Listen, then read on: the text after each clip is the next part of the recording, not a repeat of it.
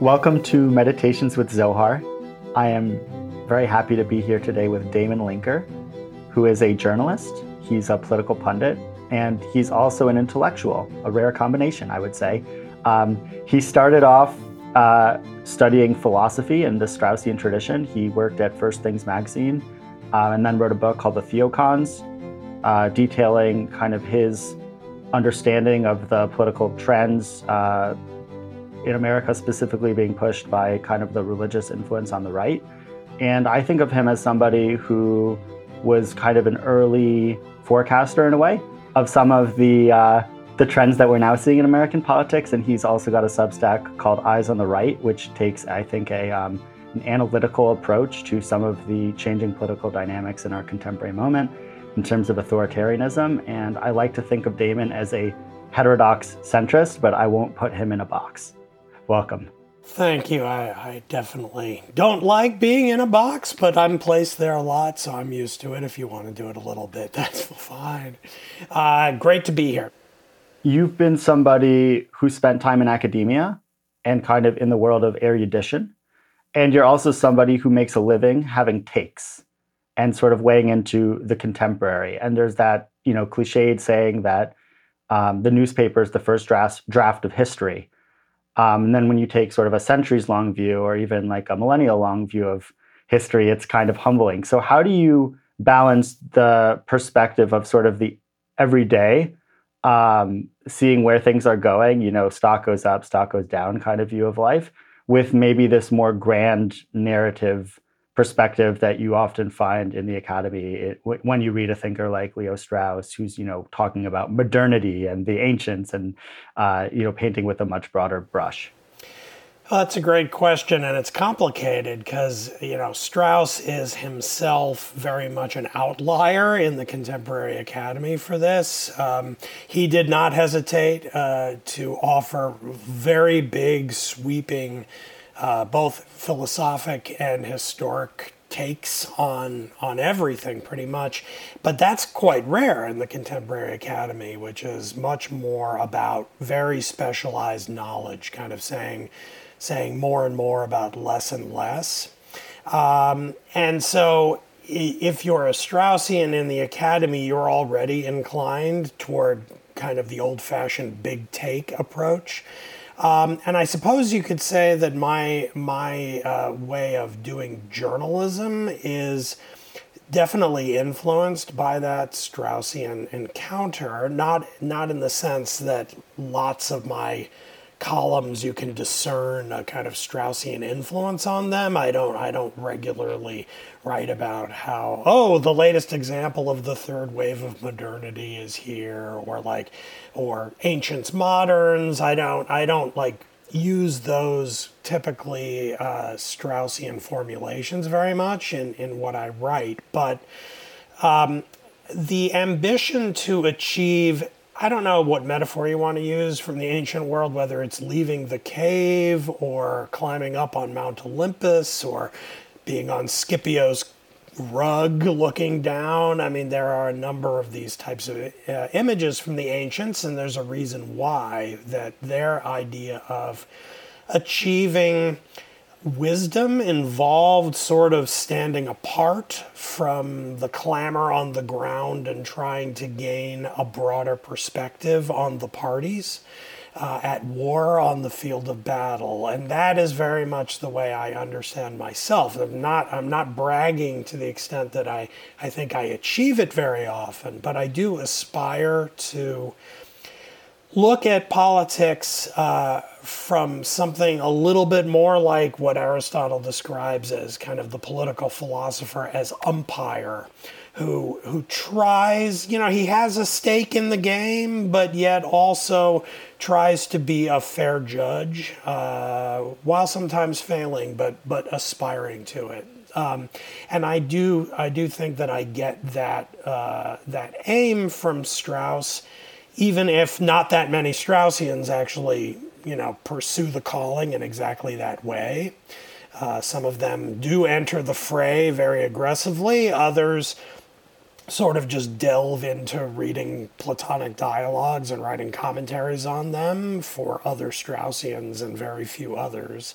Um, you know, I've done bits of each of those, but didn't find either of them particularly satisfying or really to speak to my peculiar talents. So, uh, what I've ended up doing is what goes with the grain of my soul, I guess you could say. Um, and uh, maybe my uniqueness in that regard uh, is, is nothing more than a product of those idiosyncrasies uh, that are just mine. a product of who I happen to be by nature.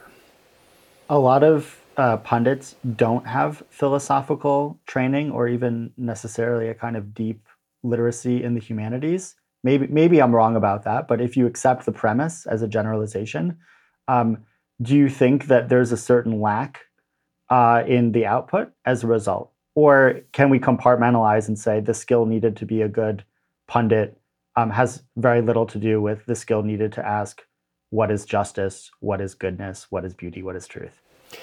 Well, there are, of course, many kinds of journalists. I think that you can be a, a quite a good reporter without having to have a, a, large kind of background in the humanities and that kind of thing because you're you're you, you can you can gain a fair amount of human wisdom just by having open eyes and ears and listening to how people talk and, and evaluating what they say. And you, you kind of, there are many paths to acquiring knowledge of the way the world works. And a good reporter without any real formal education beyond, you know, writerly skills um, can, can become good at what they do. When it comes to pundits, yeah, I do think, especially, um, you know, younger younger people who uh, end up in jobs at media companies and very quickly are assigned you know the task of writing like two or three hot takes a day for the sake of clicks.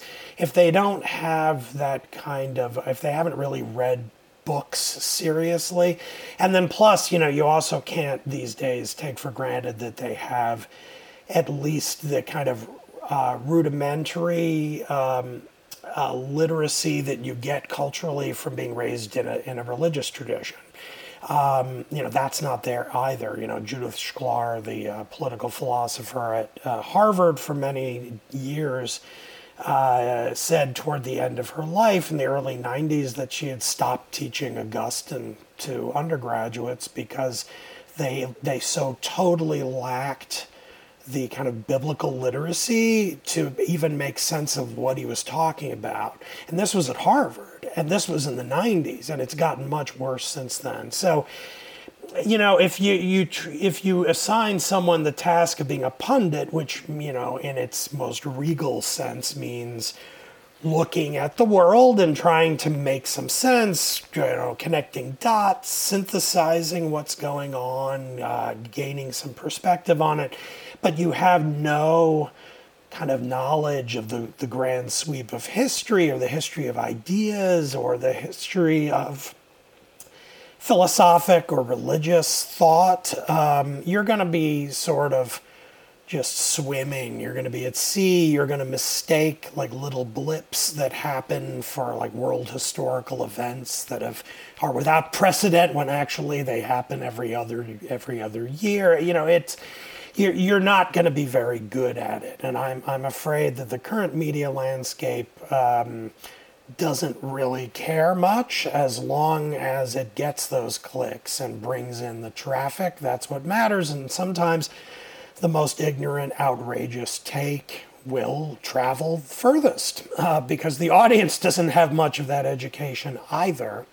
And so um, everyone can kind of whip whip each other into these froths of indignation about something that's really a phantom, if you if you have that history and background. So you mentioned Plato's cave and Mount Olympus before. I'm going to use a different myth that that speaks to me, which is the myth of Sinai. Um, and specifically, or you know, I shouldn't say myth in the pejorative sense. I, I mean the the cornerstone story. Um, but right, that that's a that's an ambivalent tale because it's one in which the prophet and the lawgiver leaves society to go get the law, And when he, when Moses returns, he is uh, confronted by a scene of idolatry and complacency, and uh, and acts out in anger and indignation. Meanwhile, his brother, who's the priest, has been providing the people with what they want. What they want is a golden calf to worship, and it's a kind of paradigmatic story, I think, of the dilemma of leadership, where on the one hand you can go up to heaven and get the truth, but then you leave the people behind. On the other hand, you can traffic in clickbait uh, you can sell junk food. You can give people what they claim to want, although it may not be good for them. Um, and I think it's not coincidental that the prophet is the one who's alienated, right? That's Moses is the prophet, and Aaron is the priest. The job of the priest, in a cynical sense, is to be a kind of entertainer. Entertainer. He's a he's trading in spectacle, and um, it's not. Yes, the spectacle can be a holy spectacle, the temple, for example, but it can also be a profane spectacle. And it's not always easy to tell the difference. When the goal is to sell seats, how do you then also have as your um, metric for success that those seats are going to benefit people as opposed to just they're selling? So, in light of that kind of dichotomy between Moses and Aaron, um, how do you think about balancing those two as somebody who obviously needs readers? um, and listeners and wants to be impactful. And at the same time, you don't want to just become captive to your audience. Yeah, I, I actually struggle with that quite a lot. Um, I don't have a huge audience, uh, even for my Substack, and that's um, you know it's it's the dilemma on one dimension between quality and quantity, in in the sense that you know I might only have several hundred paying subscribers for the Substack, but uh, you know, I like to think that well, those are self-selected, really virtuous readers. So I, you know, somehow I beat the people who have you know ten or hundred times as many. Uh, because that's just the rabble. But this is a kind of self-justifying thing. I mean, my problem is that I, I really don't feed the, the, the, the crowd what they want. I am not Aaron. I'm not Moses either, so don't don't think I'm saying that I actually, you know, go up to Mount Olympus and bring down a new tablet three times a week um, when I post on the Substack. But um, I do. That's why I sort of gravitate to the Plato's cave image a little bit more because law giving is is something else. Um, I'm not trying to to give tablets of law about how people should live. I'm I'm just trying to understand, and I see that in some ways as much more humble. I, I'm simply trying to bracket my own very intense tendency to care about one side or the other, or who's up or who's down, or what's best for the country or the world, um, and instead kind of distrust that tendency to to be partisan and not to uh, ignore it, uh, but to to again keep it within bounds and then see what I can see when I resist that impulse, that the passions that are wrapped up with politics. But I, again, I don't, I don't, I mean, at the furthest extreme of bracketing those feelings, you become a quantitative political scientist where it's all data and you're relying on modern research methods to, to like, um, suck out all the marrow, all the all the the blood from the analysis. So I don't want that either. Um, it's a kind of uh, again i see it as a kind of humanistic ideal of wanting to feel the political conviction in myself and learn from that like my own love of justice my own love of the noble or uh, admiring honor as classical ideals uh, but then also realizing that those things can distort our judgment and lead us to not not really judge well what's going on around us. It can lead us to judge poorly in our own case, to to miss the the ways in which uh, the kind of exaggerations on our own side are replicated on the other side, and so people aren't as perhaps guilty of injustice as they first appear to be. Uh, when I look at it as a partisan. And, and I respect and appreciate pushback that I sometimes get because I write sort of for both camps, right and left, at least open minded people on both sides.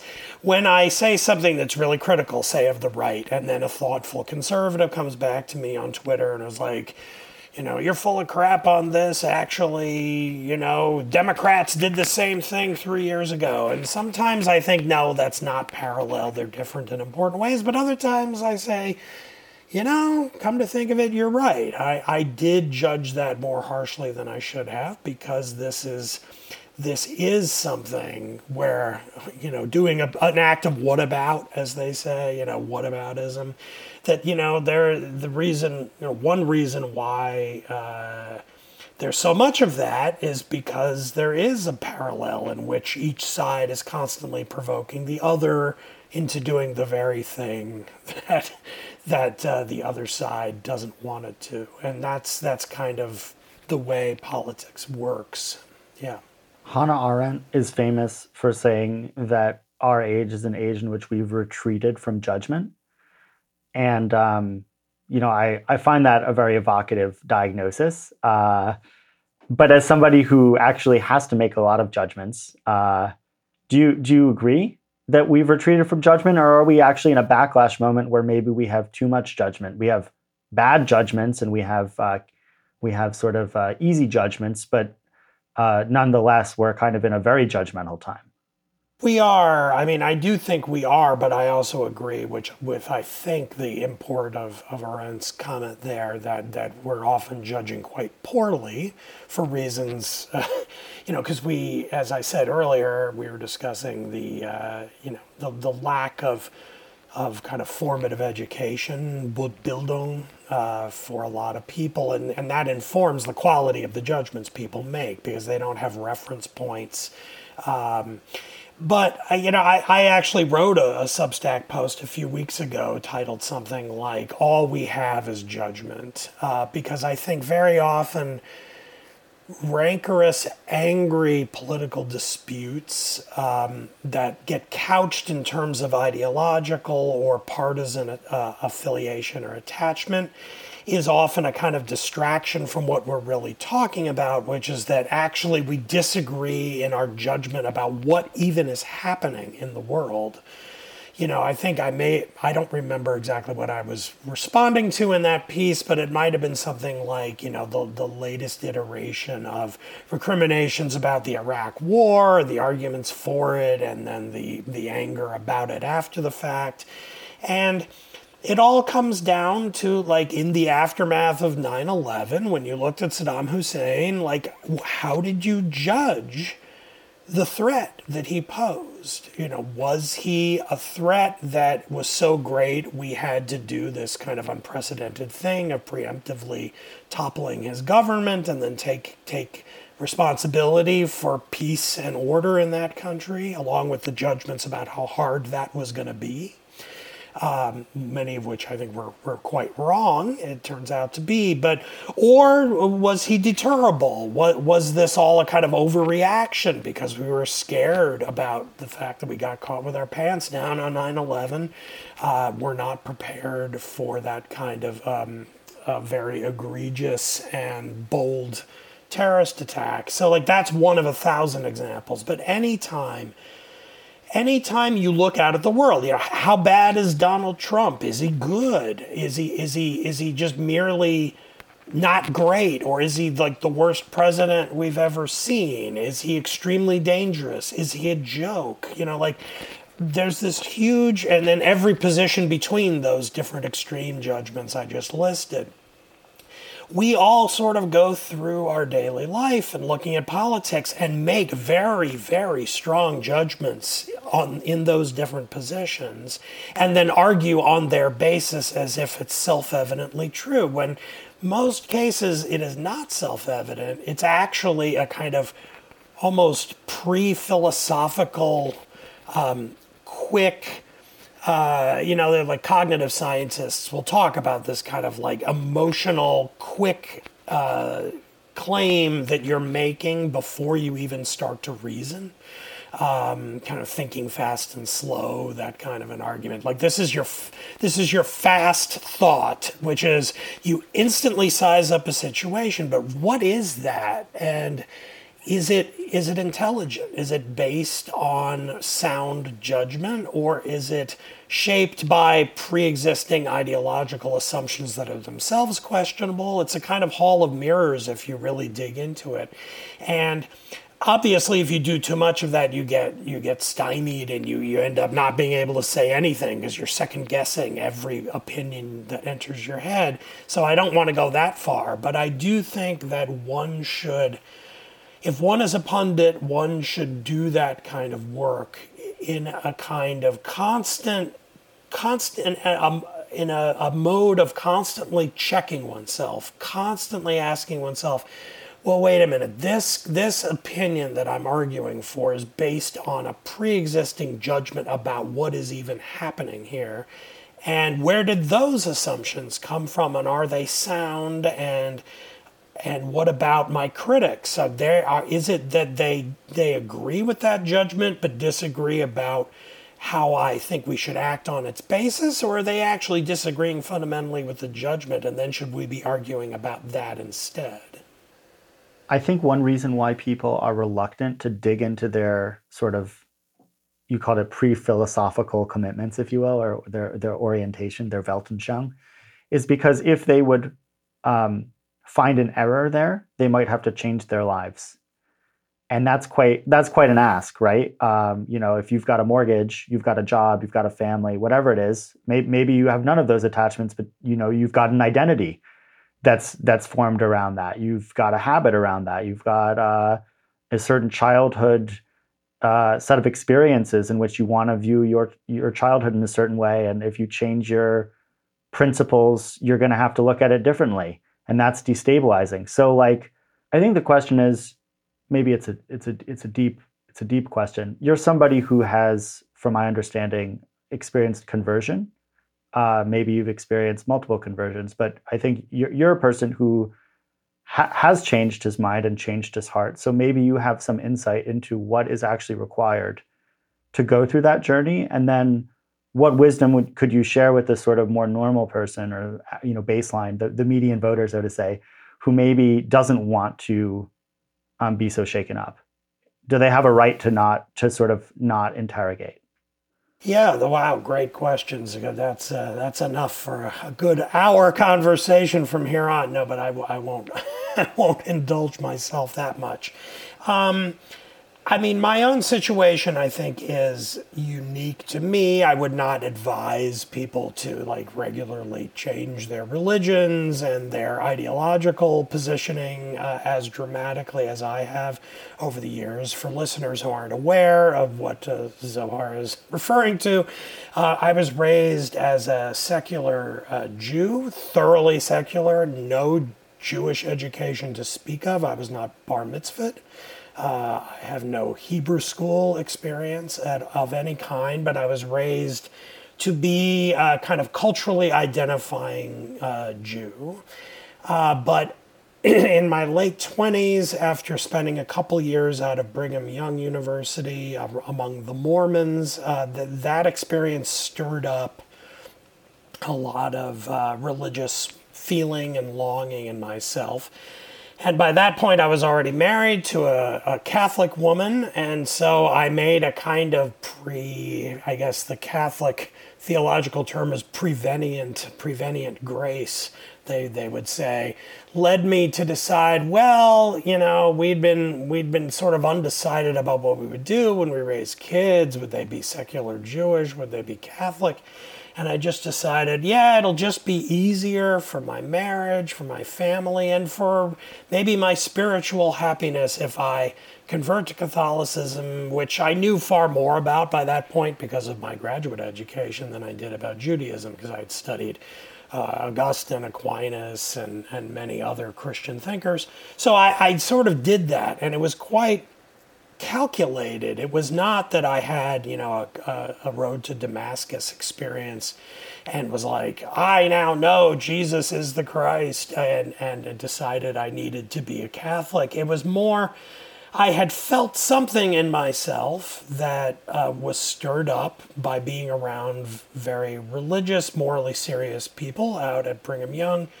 And I wasn't prepared to become a Mormon. Uh, and here was my Catholic wife and my kind of Catholic education from my grad experience. And so I decided that would be it.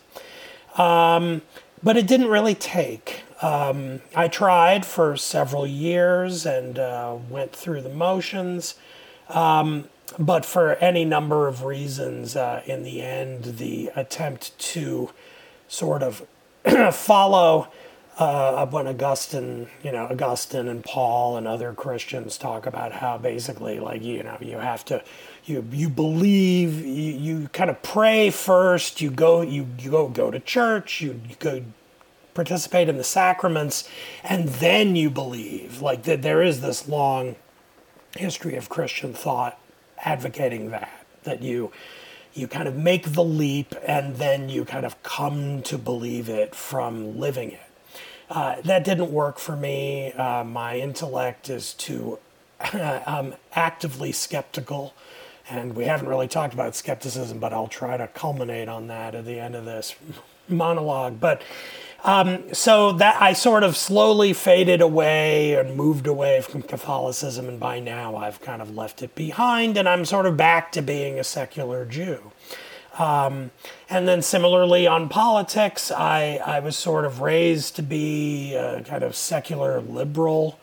Um, became more conservative in graduate school as I studied Strauss and, and uh, related ideas, but never in a kind of concretely political way. Like through the 90s, I was a kind of a vaguely unengaged Clinton supporter, like not not strongly uh, pro Clinton or pro Democrat, but sort of defaulted to that while not really thinking about politics very much. But then when it came time to leave the academy because I hadn't gotten a job, I, I, I wanted to try to make it in journalism, and all my connections because of graduate school and the Straussians were among neocon types in the journalism world, and I could write that way because um, I, I, had had this training in classical political thinking, and the the conservative world at that time was very much keyed toward that way of thinking and talking about politics. So I became a kind of neoconservative writer and ended up at First Things, and then that didn't work out. And that's its whole, whole other story that I've talked about a lot down through the years. So, to, to, to back away from the biography a little bit, I think one thing that I could say for other people who, who you know, you know, aren't pundits full time, who don't have to reflect as much as I do on these things, and also might be a little skittish about being so all over the map is is this point about skepticism. I think it's perfectly fine and in fact good to be passionate, be committed, know what you think and what you believe and and to engage in politics and thinking about human life in light of that. Provided you always are carrying in the back of your head a little voice, a version of Socrates' daimon, who's whispering in your ear, but you could be wrong. and that's the key that I think is too often lacking these days. Um, and, and it's hard. You know, pe- people think, well, if you have that voice in your head saying you could be wrong, you'll end up again, as I said earlier, sort of, you'll you'll end up stymied or kind of um, all bound up in uncertainty and like looking at all the options before you and just not know what to choose. But I don't think that's the case. I think that we're talking two levels of kind of cognitive engagement with the world. One is the act of judgment and refining your judgment, and then that's shaped by your education, your upbringing, your your elective affinities as you grow up, your friends, where you work, things like that. But then there there is the ability at all times to kind of step back from those commitments and look at them a little bit a little bit apart to kind of take something you're staring at in your hand and like move the hand a little bit further away and see it in a new perspective.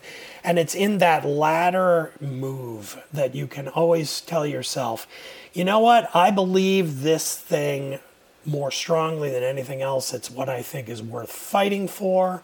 And I want to devote my life, or at least part of my life, to, to advocating for it. But in the end, I could be wrong. This could be a mistake. People make mistakes. Their judgment is, their judgment can be questionable, and um, and it's important to to be able to make that move, I think, because we all do. To uh, you know, I'm going to quote Saint Paul: "We do see through a glass darkly, and uh, and we can't we can't be sure." And so, yeah. Anyway. Does that does that skepticism translate, or should it translate into a change in the way that you show up in the world, or is it just a kind of little secret for you to keep to yourself? Like you hear that daimon's voice that's between you and the daimon. So like to, to sort of make it concrete, like, you know, take Martin Luther. Um, that was pretty bold what he did, um, putting 95 theses on the door. And like, he, he, he seemed to be a, a pugnacious kind of soul. Um, you know, he's got, he, he, he has that line, like I'm a, uh, I'm a violent physician for violent times. um, certainly not a diplomat, um, I guess. But imagining that Luther had that voice of doubt as well. Um, and he's like, you know what? I'm going to listen to that voice. I could be wrong, but at the same time, I'm going to go ahead and, you know, I, I got to fight the church. It's corrupt. So, like, what does it actually matter from the world's point of view, whether Luther had that internal skepticism or not? Like, he still showed up yeah. as a fighter.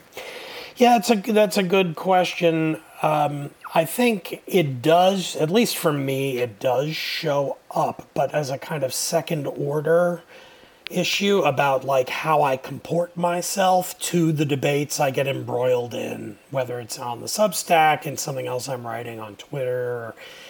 And that is a kind of empathy for those on the other side. Um, and again, not that I like write a ton of posts that are like all about you know you know being empathetic for its own sake because then I would be sort of insipid. It has to do with with as I'm making my argument about why they're wrong on the other side of any debate I'm in. At a deep level, I'm aware that they're in most cases not malign in their intent. They they just as sincerely believe what they're saying as I do. And it might have been a fairly subtle you know break in our paths that led that person to that side and me to this side and it could have been flipped. And like again does that inform directly what i might say to that person in the middle of an argument? No. But it it gives maybe something like a touch of socratic irony a kind of twinkle in the eye to the debate in the sense that if it gets heated and the other person makes a point am I just going to, in every, every step of the argument, take my own side 110% and say that I think they're full, full of it? Um, or will I be open to actually saying, you know what?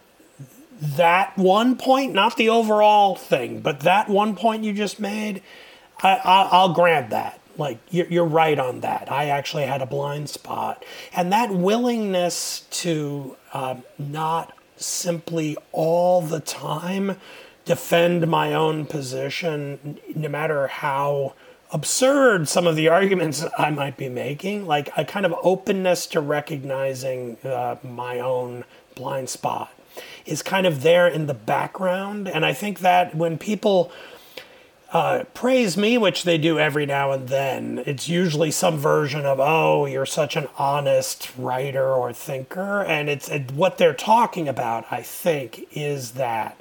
You know, I, I made a point when I was a columnist for eight and a half years at The Week, um, writing three columns a week. I made a point at least once a year to do a column, you know, what I got wrong. And some other pundits do that kind of thing. But, but for me, it was very uh, deeply embedded in in who I am as a thinker. Like I am I regularly revisit things that I've said in the past and talk about why I now have more information.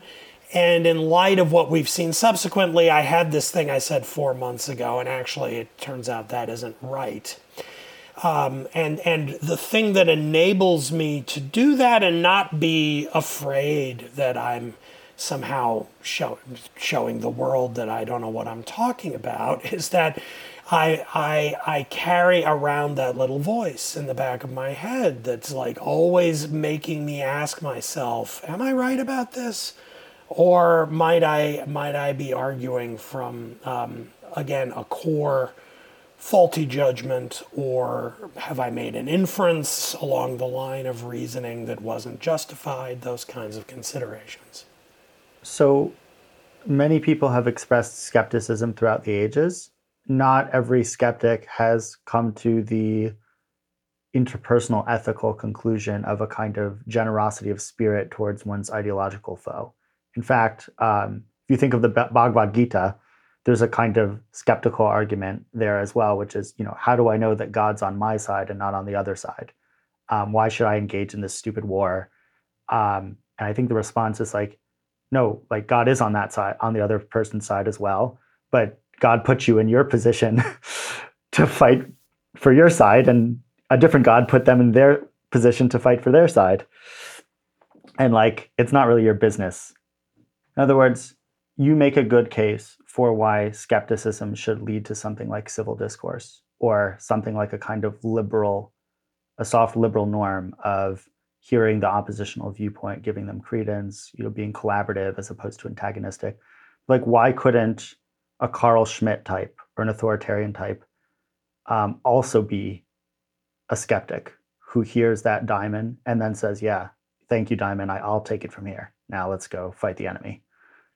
Yeah, I mean, it, I, for me, it has to do with the kind of the level of what at which the skepticism is applied. For me, um, and here I, I think I, uh, I, I sort of agree with uh, someone you had on your program a few months ago, Mark Lilla, who's a teacher of mine and a friend. Um, there's a way in which the, the way to describe my kind of skepticism uh, is is it's applied to my own psyche.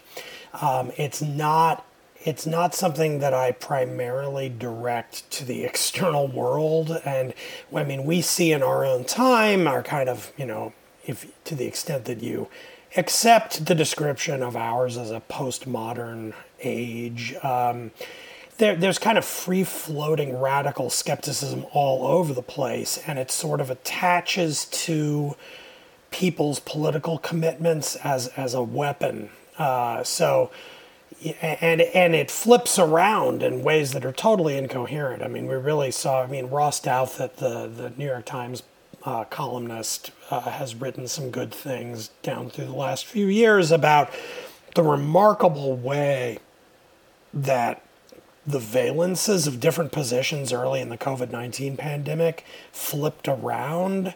Uh, like, you know, at first, Trump was, you know, in favor of lockdowns and, and you know, shutting down the economy to, to kind of get the, to protect against the virus. Um, and, uh, and at first, liberals, you know, were very skeptical of the of the virus even being threatening, and then the suggestion that it came from China. As some kind of you know bio you know weapons experiment was just pure racism, and then and then actually Trump then became very skeptical of of lockdowns and wanted to open everything up, and then the left became very pro lockdown, and then masks went from being on one side to the other. So like you know, do we trust Anthony Fauci or do we reject everything Anthony Fauci says? Do we do we think that uh, you know vaccines are good, like Trump said when he you know put all the money into the Operation Warp Speed program to get a vaccine, and even to this day he wants to say that that was one of the great achievements of his administration. Whereas, and of course, the the the left agrees with loving the vaccines, but they don't want to give Trump any credit. And most of the right has has sort of floated into the orbit of a kind of vague anti-vax position even if people on the right are still in favor of getting personally vaccinated. They're so against mandates for vaccination. Uh, and then there is a faction on the right that is anti-vax but there's also one on the left. So like I, this is all just an example of how we we subject certain people in the political argument around us to absolute skepticism and treat what they're saying as something that can be dismissed. That isn't the kind of skepticism that I'm arguing in favor of. I do think that in general, kind of epistemologically, it makes sense to be skeptical of what people are saying, whether they're government officials or scientists, let alone an activist on Twitter with a huge following who just sort of brings up any data point that seems to advance their position on, on an issue. Um, so, and, and, in fact, the less, I, and in this I really disagree with, with the right these days, um, I think the less institutional support is is behind a, a, a, claimant in the argument, the more skepticism one should have toward them. So yeah, sure, be be skeptical of Fauci and the CDC, but you better be even more skeptical of the crank on Twitter who's asserting that this one data point from one study proves that actually the, the vaccines are more dangerous than getting COVID. So, um, but that's different. My my kind of skepticism is primarily about my own my own attachment to views of the truth that like motivated reasoning is a real thing and it informs everything um, in our in our judgment in our judging life. And so um, it's so yes do not i'm not advocating as i said before you know i'm not advocating not taking my own side in the fight. I am taking my own side in the fight. But with with again a bit of irony uh, in the background a little bit of awareness that i again i might be wrong about this or at least some of the assumptions that i made to get where i am. And therefore uh, again should should be uh, should be operating from a position of humility at some level, and and I and I I sense the lack of such humility in a lot of people. Um, in fact, I think. Uh, the, mo- the most passionate political actors on both the left and the right uh, tend to see what I'm talking about as a kind of weakness, as a sign of wishy washiness, not willing to actually enter the fray and achieve all the things that absolutely must be achieved. Um, I, I often get hit from the right by someone like Christopher Rufo, where like I'm a critic of a lot of woke trends on college campuses, for instance, but um, I don't support Rufo's effort to kind of go into universities and fire lots of people and uh, seize control of the institutions, and he has a real contempt for for me, and to the extent that he pays attention to me at all. But he likes to mock me, like, "Oh yeah, people like you who just you know say they're against these things, but won't actually wield power to achieve the goal of eliminating it." And I, I my response to that is, well, what about you know, what about trying to make universities places for genuine exchange of ideas and not just a kind of negative mirror image of the stuff on the left that you hate? Um, you know, I, that's, you know, I, I, guess I'm sort of getting off track into another subject now, so I will shut myself up. um, maybe let's let's pivot a little bit to philosophy. So um, Kant and a certain Enlightenment tradition has this very idealistic v- idea that you can get to the truth using reason.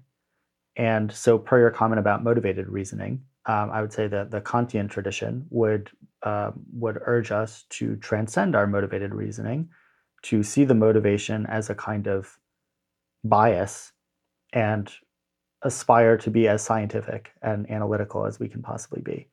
And then you have a kind of post-Kantian tradition, um, you know, characterized by the Romantics, which argues that Kant is wrong to think that we can achieve that universal objective point of view, and um, our biases aren't obstructions to the truth; there are entry points into the truth, and I that kind of um, in the 20th century finds expression in Heidegger, um, who argues that the meaning of being is care, and so your cares, uh, your everyday cares, are part of what it is to understand the world. They're not in the way of understanding the world. They're what it means to be in the world. And uh, Gadamer has this line that prejudice, which I guess in America we, we think of as a bad thing, um, prejudice understood philosophically as prejudgment, prejudice is a condition for the possibility of truth, which is a very weird thing to say. Um, where do you stand on that debate, let's say, between the universalistic approach and which which thinks that we can and should transcend bias and the romantic view that we shouldn't not only can we not transcend bias but we should actually double down on it in a way and say yeah that's just part of what it is to be human well i'm not uh, yeah, i don't want to, this this should not end up as a conversation about technical things but i do want to at least say i'm not sure i agree with the way you described kant's position because i think at least when it comes to claims to knowledge, uh, he, he very much believed that um, we need to uh, determine the limits of what we can know because we can't uh, achieve you know absolute truth uh, through the path of knowledge. So uh, you know the whole the whole you know, the first critique, the critique of pure reason, is all about setting those limits and, and saying what we cannot know. And there's a way in which that's very compatible with my position, although I, I tend to think that Kant is trying to take back with one hand what, what, that which he excludes with the other by saying, ah, yes, but we can know for sure what we can know and can't know. Whereas I would say, like, actually, even that isn't that clear. Um, so, maybe but, maybe I would just qualify the comment then and say less less Kant himself and more the the sort of Kantian tradition, if you want to say put Habermas in the mix, sort of this idea that um, there's a certain method that we can use to overcome our weakest impulses. And so, whether you want to call those impulses emotion or you want to call those uh, Im- impulses self-interest or something like that, that there is a more universal, more objective point of view, and that that's what we should be moving towards. Right. Yeah, the kind of an enlightenment ideal that we must educate everybody, and one, if we could succeed in doing that, then we would have kind of everyone would leave the cave, and we would all just bathe in the light of the sun, and we'd leave our prejudices Correct. behind. And uh, and and I'll even I'll even sharpen it and personalize it a little bit in terms of like where I'm coming from with the question is like. I find the romantics to be so inspiring and so moving and they really speak to my Jewish identity as somebody who doesn't just want to be, let's say, folded into the European Enlightenment project and have my particularism done away with. And those very same romantics were the um, were the founding theorists of kind of modern nationalism with anti-Semitism as the as the go-to scapegoat that basically culminated in the Holocaust. So like the romantics gave us Zionism, they gave us Nazism, they gave us a lot of a lot of things, a mixed blessing and um, I'm not sure I want to do away with them in spite of that. Oh, sure. And I, you know, I um, I learned a tremendous amount from Heidegger. I spent several years in grad school reading Heidegger constantly, and I, you know, I haven't. really been in a, a, position to do that regularly since, but but it shaped my thinking uh, at a very deep level, and I continue to defend him periodically against the detractors who grow louder and louder every year. Uh, and so uh, I, I, I, think we're, we're in agreement about his greatness and uh, the need to uh, take him very seriously um, as one of the real greats. Um, my own view is, and this again comes from an influence from my, at least I see it as an influence from my Straussian background. every enlightenment view like the one that you sketched and that I then paraphrased as everyone leaving the cave, bathing in the light of the sun, is inevitably intertwined with an extremely questionable philosophy of history. And it's there in Kant too, even though it's in a kind of nascent form, waiting to be developed at much greater length and sophistication by Hegel and those who follow him. Um, and that is that it holds that enlightenment is a kind of civilizational project that that it assumes that at, you know, at any point in time, you come into your own in your schooling and you you get caught up on everything we've learned up till now and then I make my contribution to it a few steps further toward and you know absolute enlightenment and then hand that on to my children's generation and then they do to theirs. And it's like the whole human species is evolving toward ever greater enlightenment and the hope is soon, it's always never now, but soon we will actually be enlightened. And then one would assume assume we can kind of stop striving for it because we live in an enlightened world. Your kids are educated in the schools and they're bequeathed their enlightenment, and by the time they become adults, they know the enlightenment too. And we live in a world where everyone's enlightened. That is not what enlightenment means to me. I am pro enlightenment, and in that sense, I am not um, on the side of the romantics, but my understanding of enlightenment is very compatible with the romantics in the sense that for me, enlightenment is a permanent human ideal that has to be reenacted with every human being from scratch. Because at every moment in history, when someone grows up, starts going to school as a child, they are in effect beginning where Gadamer says they're beginning. They're beginning embedded in prejudice. And our prejudices are are still prejudices even though they include believing in equal rights and the dignity of peop- all peoples, and that democracy is the best form of government, and that America is somehow special because we were the first country in history to instantiate these ideals, and we have a kind of vague or specific, if you're a certain kind of probably Protestant, uh, kind of almost God providentially enacted role to kind of bring these ideals to the world. We we come to awareness as human beings, as, as kids, as children, as teenagers, um, embedded in those prejudices. And to become enlightened is to learn to examine them for oneself and to try to achieve a modicum of wisdom for each of us individually. And in that respect, enlightenment is like there is no progress in enlightenment down through the ages. There is clearly progress in technology, scientific scientific awareness of the natural world does increase over time. That is a progressive project, but when you talk about the, the human world being enlightened or achieving enlightenment, that is something that you cannot achieve by, by passively being taught what is true by your teachers.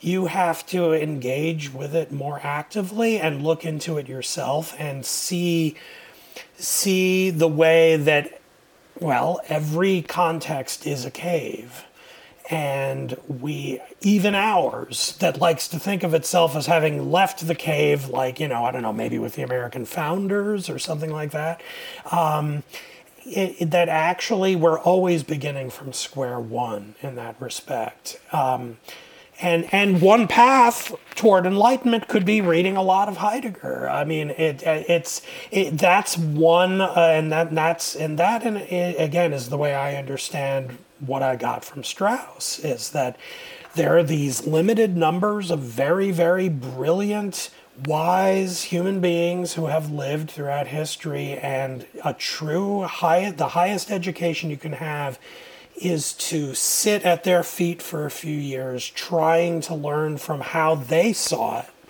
and what they thought wisdom consisted in and what knowledge is.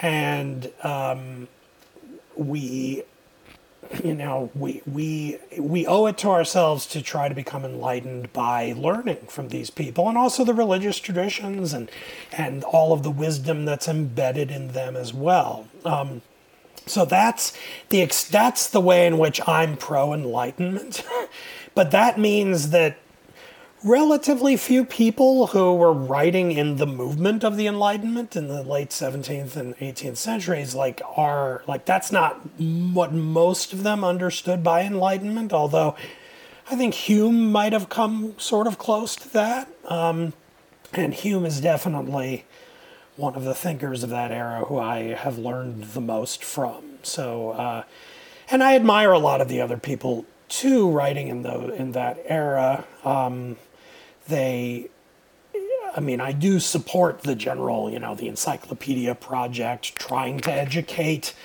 ordinary people and how to read and think about the world. And in general, it's better for societies that are becoming more democratic that the citizenry actually knows something about the world so they're not as manipulable by, by elites. But um, the, the hopes that they had for what that would bring, I think, were quite inflated, understandably from our point of view, but um, probably uh, were far beyond uh, what it was reasonable to hope for.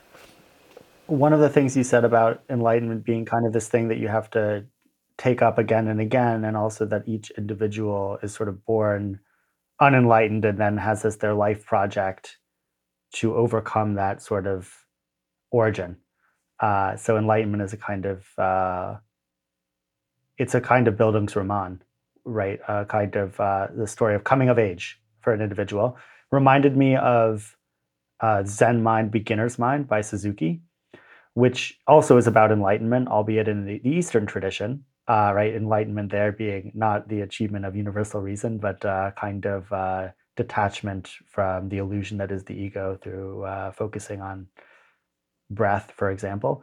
Um, and Suzuki champions the idea that actually you, you don't become a master at mindfulness because the, the master is the person who's able to approach the project with a childlike wonder as if they've never done it before. So like the the trap that the that the near masters fall into is that they think that they've completed the project, that they've achieved it, and then the the master is the paradoxical one who returns to being naive. Kind of like in, in um, Heidegger, he defines a teacher as um, the one who has perfected the art of being a student, so that the teacher lets learning happen.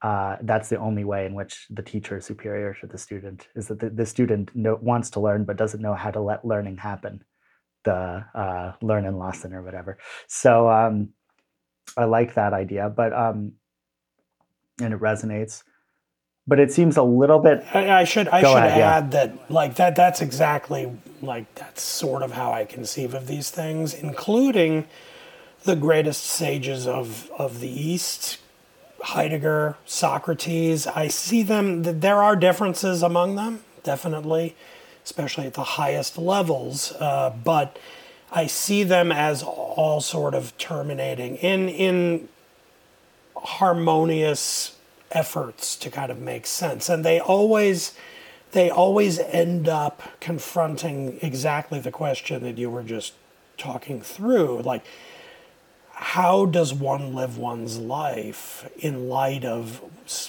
the wisdom you've attained by by moving away from how you were raised and, and the, the prejudices in which you were reared you come back to it because you're still living in this world with the people around you. And so the question is do you think you're better than everybody else or is it that you you live within that same world but again with that little twinkle in the eye the irony um, uh, and that you know I, I think there are differences in those different traditions but they are they are um, friendly differences where in the end there probably is no definitive answer to which is best because we're all groping around in the dark and trying to figure figure this out. Um, anyway, back to your one yeah. one thing though that I that I like about the Enlightenment project, even if I'm not sure that it's a good idea, is the um, the aspiration to transmit something. And I feel like the beginner's mind approach is a little bit too passive on transmission, or it, it brackets that issue and sort of focuses, let's say, on the individual journey. Like I have to be a beginner, uh, and you have to be a beginner but doesn't have a story of sort of change over time. And even if the enlightened thinkers were too optimistic about, uh, you know, the graph moving up and to the right, so to speak, uh, for for enlightenment, I do like the idea um, that you're responsible to, let's say, make sure that grandchildren or great grandchildren, or you know, even beyond them, will have will have a heritage to work within, um, as opposed to just you know uh, I have to start from scratch and you have to start from scratch. So I don't know if do we give up too much by sort of saying that progress only exists in science and technology, but not in let's say I don't know what you would call it like uh, uh epistemology or ontology or something like that. Like in other words, and I'll I'll sharpen it again. Like right, Heidegger may have been enlightened in his understanding of the question of being. He he was not enlightened, in my view, in his political choices, and um, it's also possible that his political choices represent a kind of desire, albeit a misguided one, to take his understanding of the world and transmit it. And so then the the, the problem we, we know the problem that comes with a kind of zeal to take that understanding and turn it into social life as opposed to just keeping it as this private, quiet affair.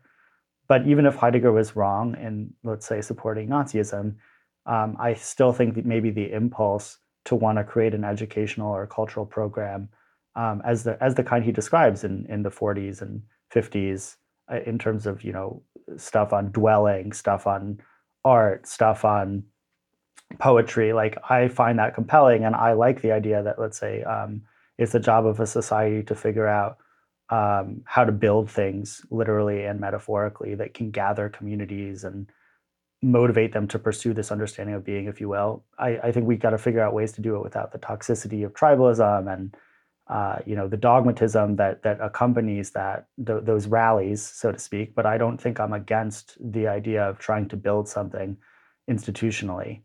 Um, and the, the the sort of quietist view of enlightenment says, ah, society is going to society. It's never going to be, it's never going to be the place where enlightenment lives. So just, you know, do what you have to do. Render unto Caesar what is Caesar's. Um, but like God or truth or whatever is more of a private matter. I, I don't know if I agree with that. Well, yeah, I mean, maybe maybe that is something on which we, we disagree a little bit. I mean, again, here my Straussian elitism comes in. Uh, again, another Straussian thing that uh, has influenced me.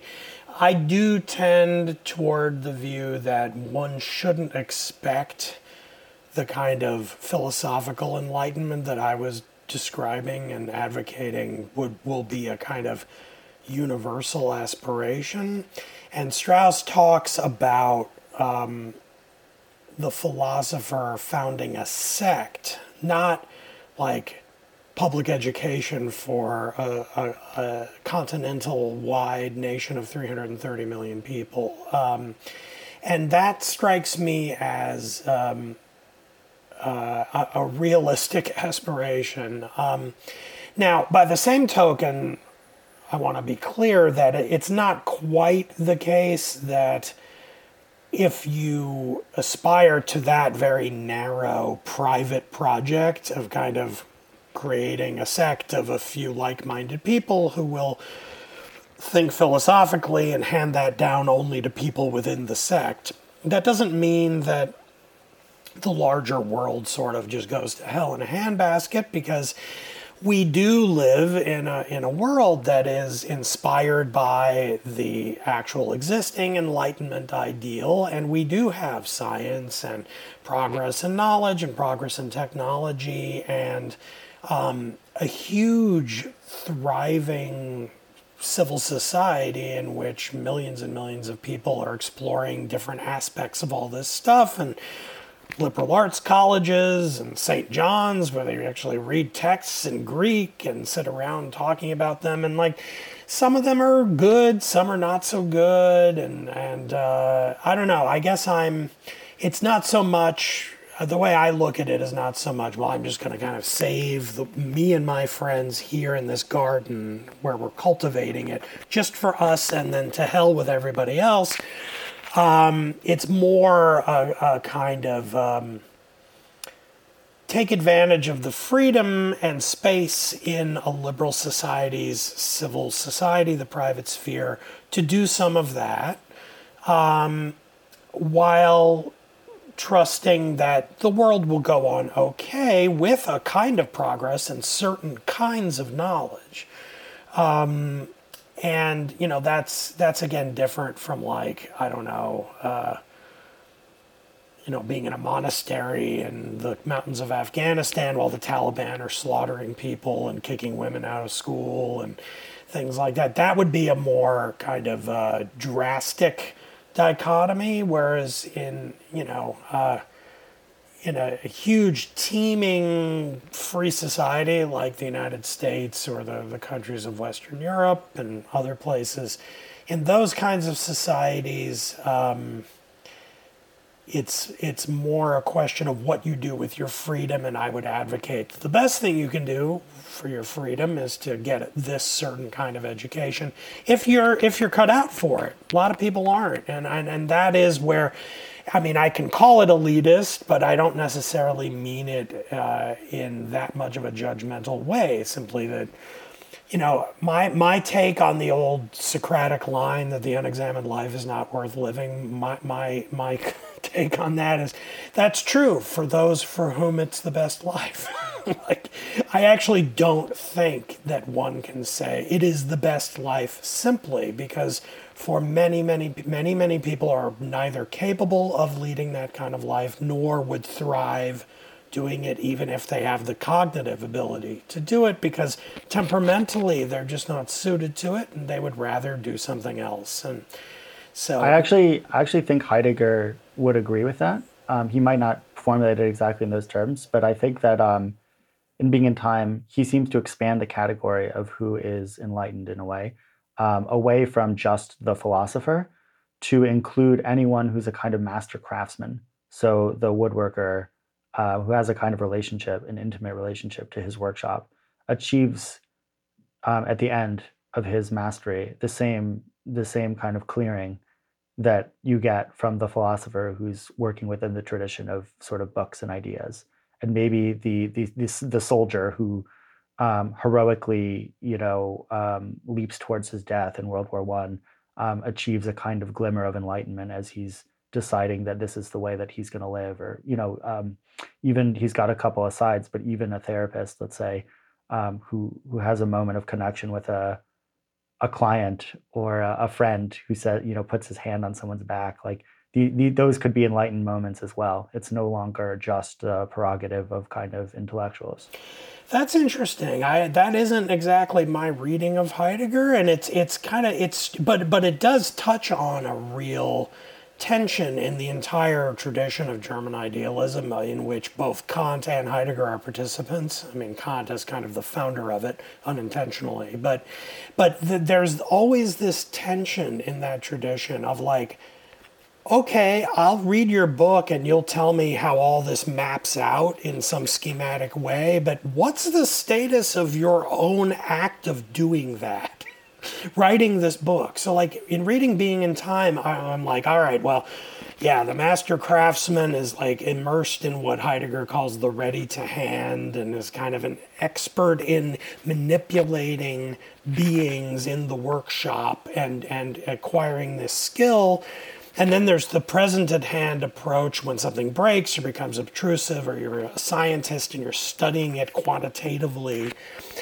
But what is Heidegger doing in being and time in, in, in, in, laying out those differences? That, that, and that's one way in which I think Strauss doesn't usually put it this way, but I think that one way in which one can understand his turn to the ancients, to Plato and, and Aristotle, but especially Socrates as an act, like I think he would say his one case for Socrates is that he's the only one who actually put that problem at the core of what he's doing. like, how do I understand my own activity as a philosopher? Um, and there's a real problem, I think, and it's the same in Kant too. Like, all right, fine, you've got the categories of the understanding, you've got the intuition, categories of intuition, but like, what is the critique of pure reason? What is the what is the epistemological foundation of the act of laying out those rules? And I yeah, I agree with you. I mean, it's definitely a tension. Um, it's for it's for sure a tension, right? Um, I just wonder. Extent... I wonder in Heidegger, like what it isn't Heidegger himself the enlightened one, not the, the, the guy working on building a birdhouse in, in the workshop that Heidegger is using as an example in his own project. Like Heidegger himself is the philosopher. He's the, he's the one doing that. Like like yes and no. Like I, it's it's very complicated. So I mean, I, I here I'll draw a, a comparison to Wittgenstein, who's come up a bunch in the podcast as well uh, who who says their philosophy is, I think, um, getting the fly, uh, getting the trap fly that was in the bottle out of the bottle. So, like the nimshal, to use the Hebrew, uh, the the exposition of that parable uh, is that the philosopher is the fly and the bottle is philosophy. So, like. the job of Wittgenstein is to cure philosophers of the sickness that is philosophy. And to your point before, like um, the non-philosopher doesn't need to be freed from the bottle. He never ended up there. So in a, in another in a similar way, like what is Heidegger doing? He's diagnosing a problem, which is a kind of metaphysical thinking or ontotheology, or you know, he's got many different names for it. And um, he's talking specifically to philosophers how they can unlearn that particular way of doing philosophy. Uh, if you read him as, in a way, a, a, healer of philosophers who took a wrong turn, he's um, breaking down the boundary between philosophy and non-philosophy. He's actually bringing them back into the ordinary, you know, ordinary world, ordinary language. That's kind of how Cavell reads Heidegger. And like if you look at sort of later writings of Heidegger, you know, where he speaks positively about like like the peasants, again, it can be a kind of faux or pseudo-populism there. But there's another way in which I think what Heidegger is saying is um, philosophy, as he's doing it, is phenomenology. Phenomenology is just paying attention to your experience and most people are doing that.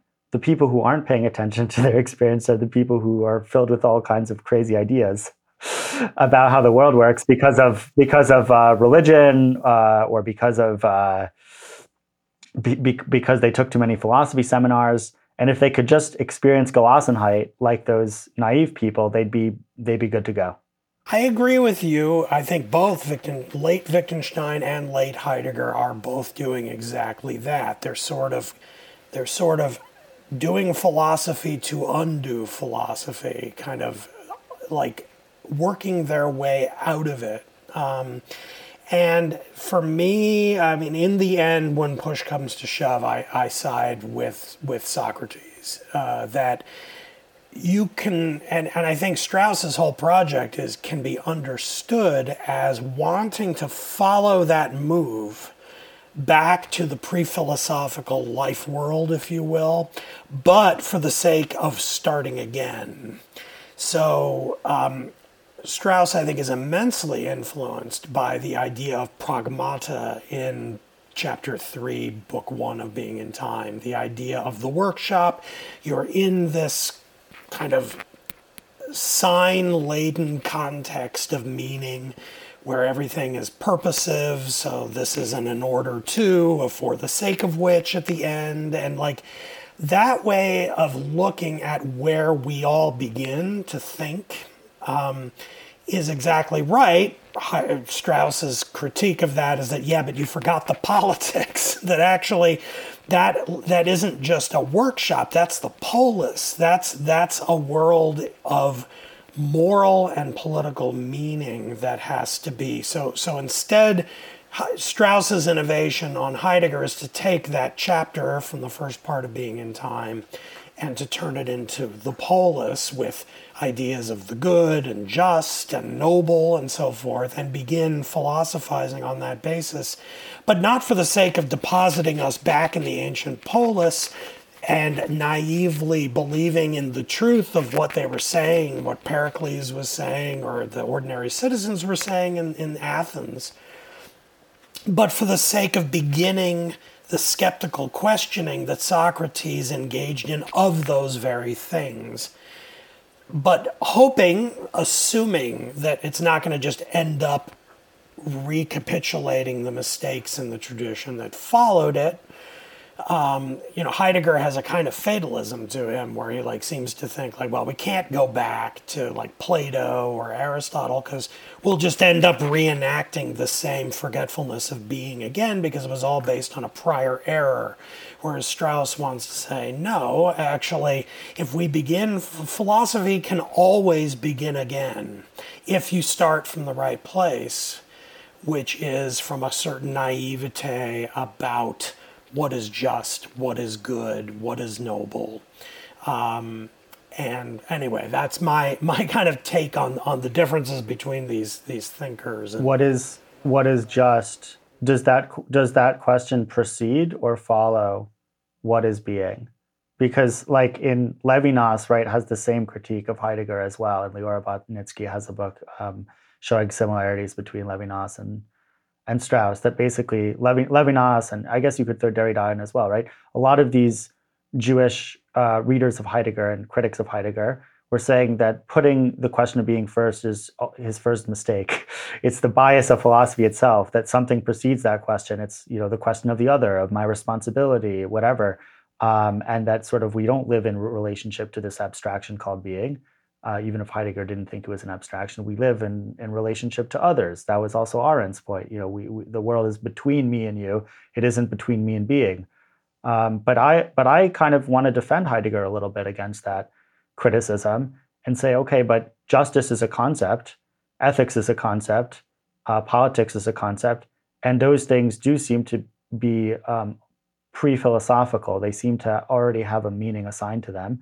And if we want to understand what they are and what they're supposed to be, don't we need to to ask about being, what what, what it is that that we're doing here on Earth? So I don't actually think politics has been forgotten. I think Heidegger, in his in his debate with Strauss, I think um, the meaning of my life has been forgotten, not the question of the political. The question of the political only makes sense if you presume that there's a being who's finite, who cares about its own mortality, um, you know, about its capacity for fulfilling its potentiality, about the the tragic condition that my potentiality is at the end of the day nothingness.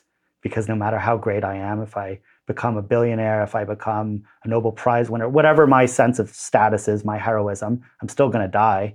So true. Um, yeah. Um, no, that that's that's a that's a good point and kind of the ultimate Heidegger rejoinder is that no, being is primary, being comes first. And I think clearly he's right in a certain sense because we can't ask a question about what's just unless we presume a kind of meaningful world in which we've already taken all kinds of other things for granted things that follow from the way our community or the community in which I find myself has answered the question of what being is and the meaning of all of this. Um, I guess I, I, would I would speculate that Strauss's response to that, which again I'm sort of pre-committed to defend, at least when I'm again when I was younger, I, I, I more often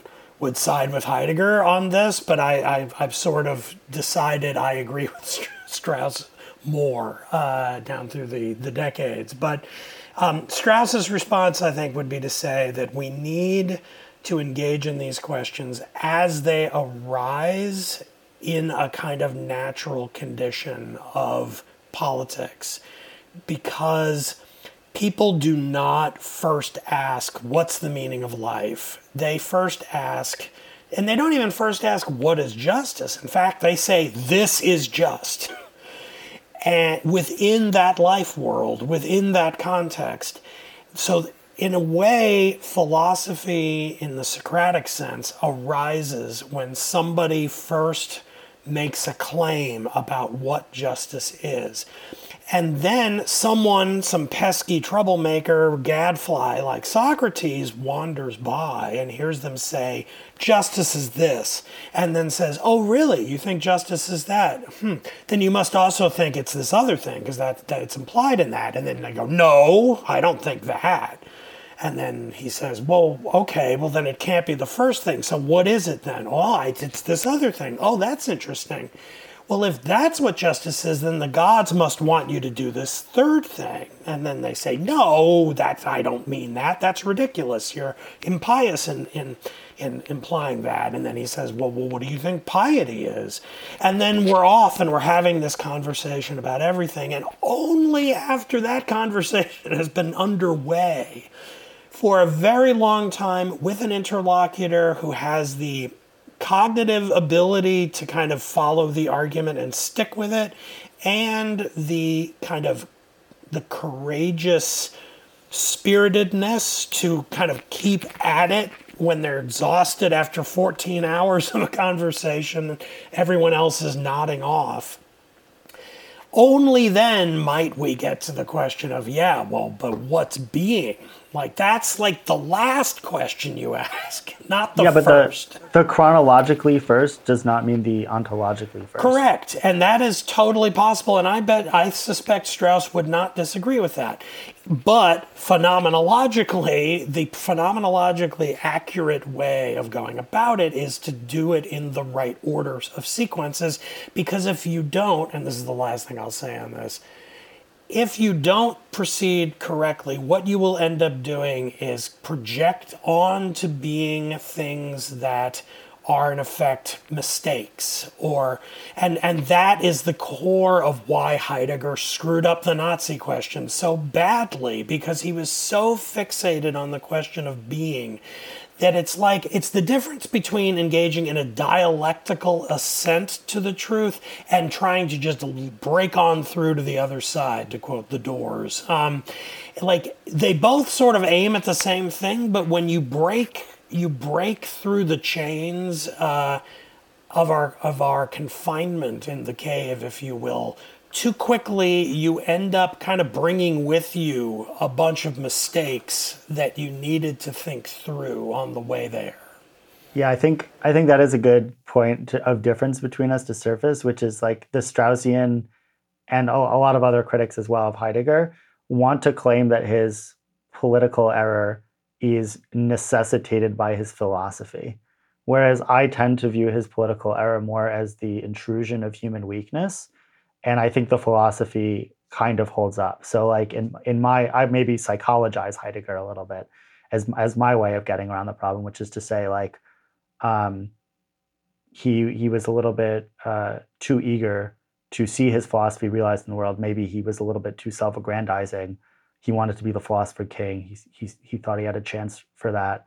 Um, he you know he he was raised with a kind of anti-Semitic bias, so he's already got um, a kind of traditionalism and, and, and political conservatism, which doesn't lead to Nazism. But when you combine that then with a sort of tendency to scapegoat, um, he's he pins he he basically holds the Jews responsible for all the things that he finds fault with in the history of philosophy. And like that's not because his philosophy requires it. That's just because like he was a little bit of a madman whose genius turned into paranoia. Well, I, I don't disagree with actually that. And like if we're talking about if Heidegger's error is 1933 to 34, then I think that that explanation could be sufficient to explain it. I don't think it's sufficient to explain why he's still talking in the only a God Can Save Us Now interview in Der Spiegel in 1966. Why is he still talking about that, that there was some some great truth within the National Socialist movement that went wrong, but could have been wonderful. Like that, there's still this kind of um, hope embedded in his memory of that period that it could have turned out well and it didn't and damn it i was wrong like I, I should have realized this was foolish, but not because the hope for that kind of political or quasi theological refounding of a community. Like my problem with with Heidegger is is he's the ultimate example of believing not not all of humanity like the enlightenment, but like Germany at that moment had the potential to be a sort of an entire social context in which an entire community became uh. Like it was like it was it was like an authentic community, but I don't think that that's warranted. It's not warranted in my view on the basis of my reading of Being and Time, and it's not warranted on the basis of, of being wise about the way the world is. That to hope that you're going to have a community where everybody is just authentically in tune with their own finitude and gazing into that um, collectively. This is an individual achievement that is rare, and you, everyone's not going to be a philosopher. But anyway, again, now I'm blending things and sort of bringing in. No, I mean, I don't want to spend my social capital like defending Heidegger's politics. Like it's like a weird hill to to die on, so to say. Um, I should also throw in that I don't mean to say that I think Heidegger's philosophy entails Nazism in the way that a lot of his critics are saying. It's you know, I, I think that that very much is a product of his moment. And, you know, what if what if the political context of Weimar Germany had unfolded, unfolded differently and the National Socialists hadn't ended up in power? Um, I don't know. Like, I don't think his philosophy entails na- Nazism. I think. Or what if, or what if National Socialism didn't wasn't genocidal? What if, what if National Socialism was simply you know, a strong sense of German pride, which, by the way, like every 20th century nation had like wanted to encourage that kind of strong nationalism. Yes, maybe some imperial aspirations, um, but what if what if Jews were totally accepted, as provided that they were Germanic in their pride? I mean, then we'd go. We, we look at World War One, where many Jews wanted to assimilate and had German pride and fought for the German side of the war. Like, right. Um, yeah, no, I, know, I, I, agree. I think there are a lot of historical contingencies there that made it so that Heidegger's uh, brief idealistic effusion uh, latched onto what just so happened to be the most execrable regime in human history, just because that's what was happening at that moment. But I don't think the philosophy entails that that's the political movement you put your hopes in. Um, yeah, but I think I think you're right that like the the question is, do you think that politics um, can and should express your philosophical ideals, or is I do not right, or is philosophy more of a sect? Right. Which exactly. I guess you know in a weird way I hadn't put two and two together before, but like if you if you read Strauss as as advancing the argument that you know just gather around with a handful of friends and kind of uh, be a be a philosophical sect so, two things come to mind with that. One is the Talmudic story of the founding of Rabbinic Judaism, the temple under siege, and uh, Yochanan ben Zakkai smuggles uh, smuggles himself out of the besieged Jerusalem in a coffin and tells the emperor, like, "We'll forfeit. We won't fight you anymore. Like, I'll oppose the zealots in my own camp. In exchange, just give us Yavna. Give us a place where we can study Torah, and we'll we will we'll stop seeking." Uh, political conflict. And that's the origin story of Judaism, at least for 2,000 years until Zionism, is a kind of a philosophical sect in a way. Um, and then the other the other thing that it came to mind was de Tocqueville's idea of like America um, being strong if it can, or insofar as it strengthens the local uh, the local communities. So sort of the the proliferation of sects is a positive as opposed to this sort of you know top down view of culture. Mm-hmm.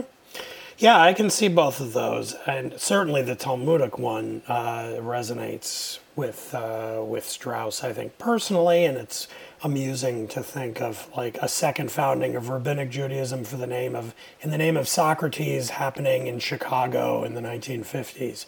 Correct. But, uh, so I mean, maybe like again to graft to graft that Strauss Heidegger debate like onto Judaism may, maybe that's also an intra-Jewish debate, if you want to say it, between the zealots, who who resurface again in the, the 19th century as Zionism, and the uh, the rabbis, who at least for most of their uh, for most of their cultural history were kind of ag- agnostic to and uh, even opposed to kind of political aspirations and just wanted to learn Torah. So the East Coast West Coast Straussian thing can be found in every tradition, right? It's not just about Strauss. Indeed, indeed. I, I like to, I, I, I, like talking about my my f- former friends out in Claremont as zealots.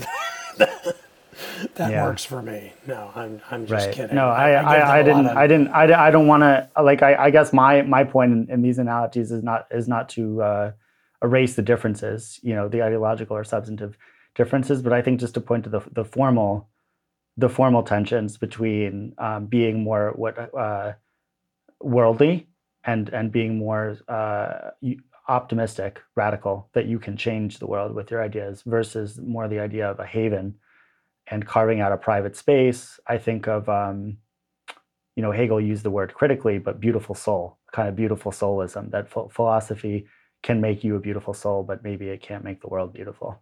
So that sounds wise to me. all right. Well, uh, appreciate appreciate the conversation and uh, wish you all the best. Same. Thanks for having me. It was a lot of fun.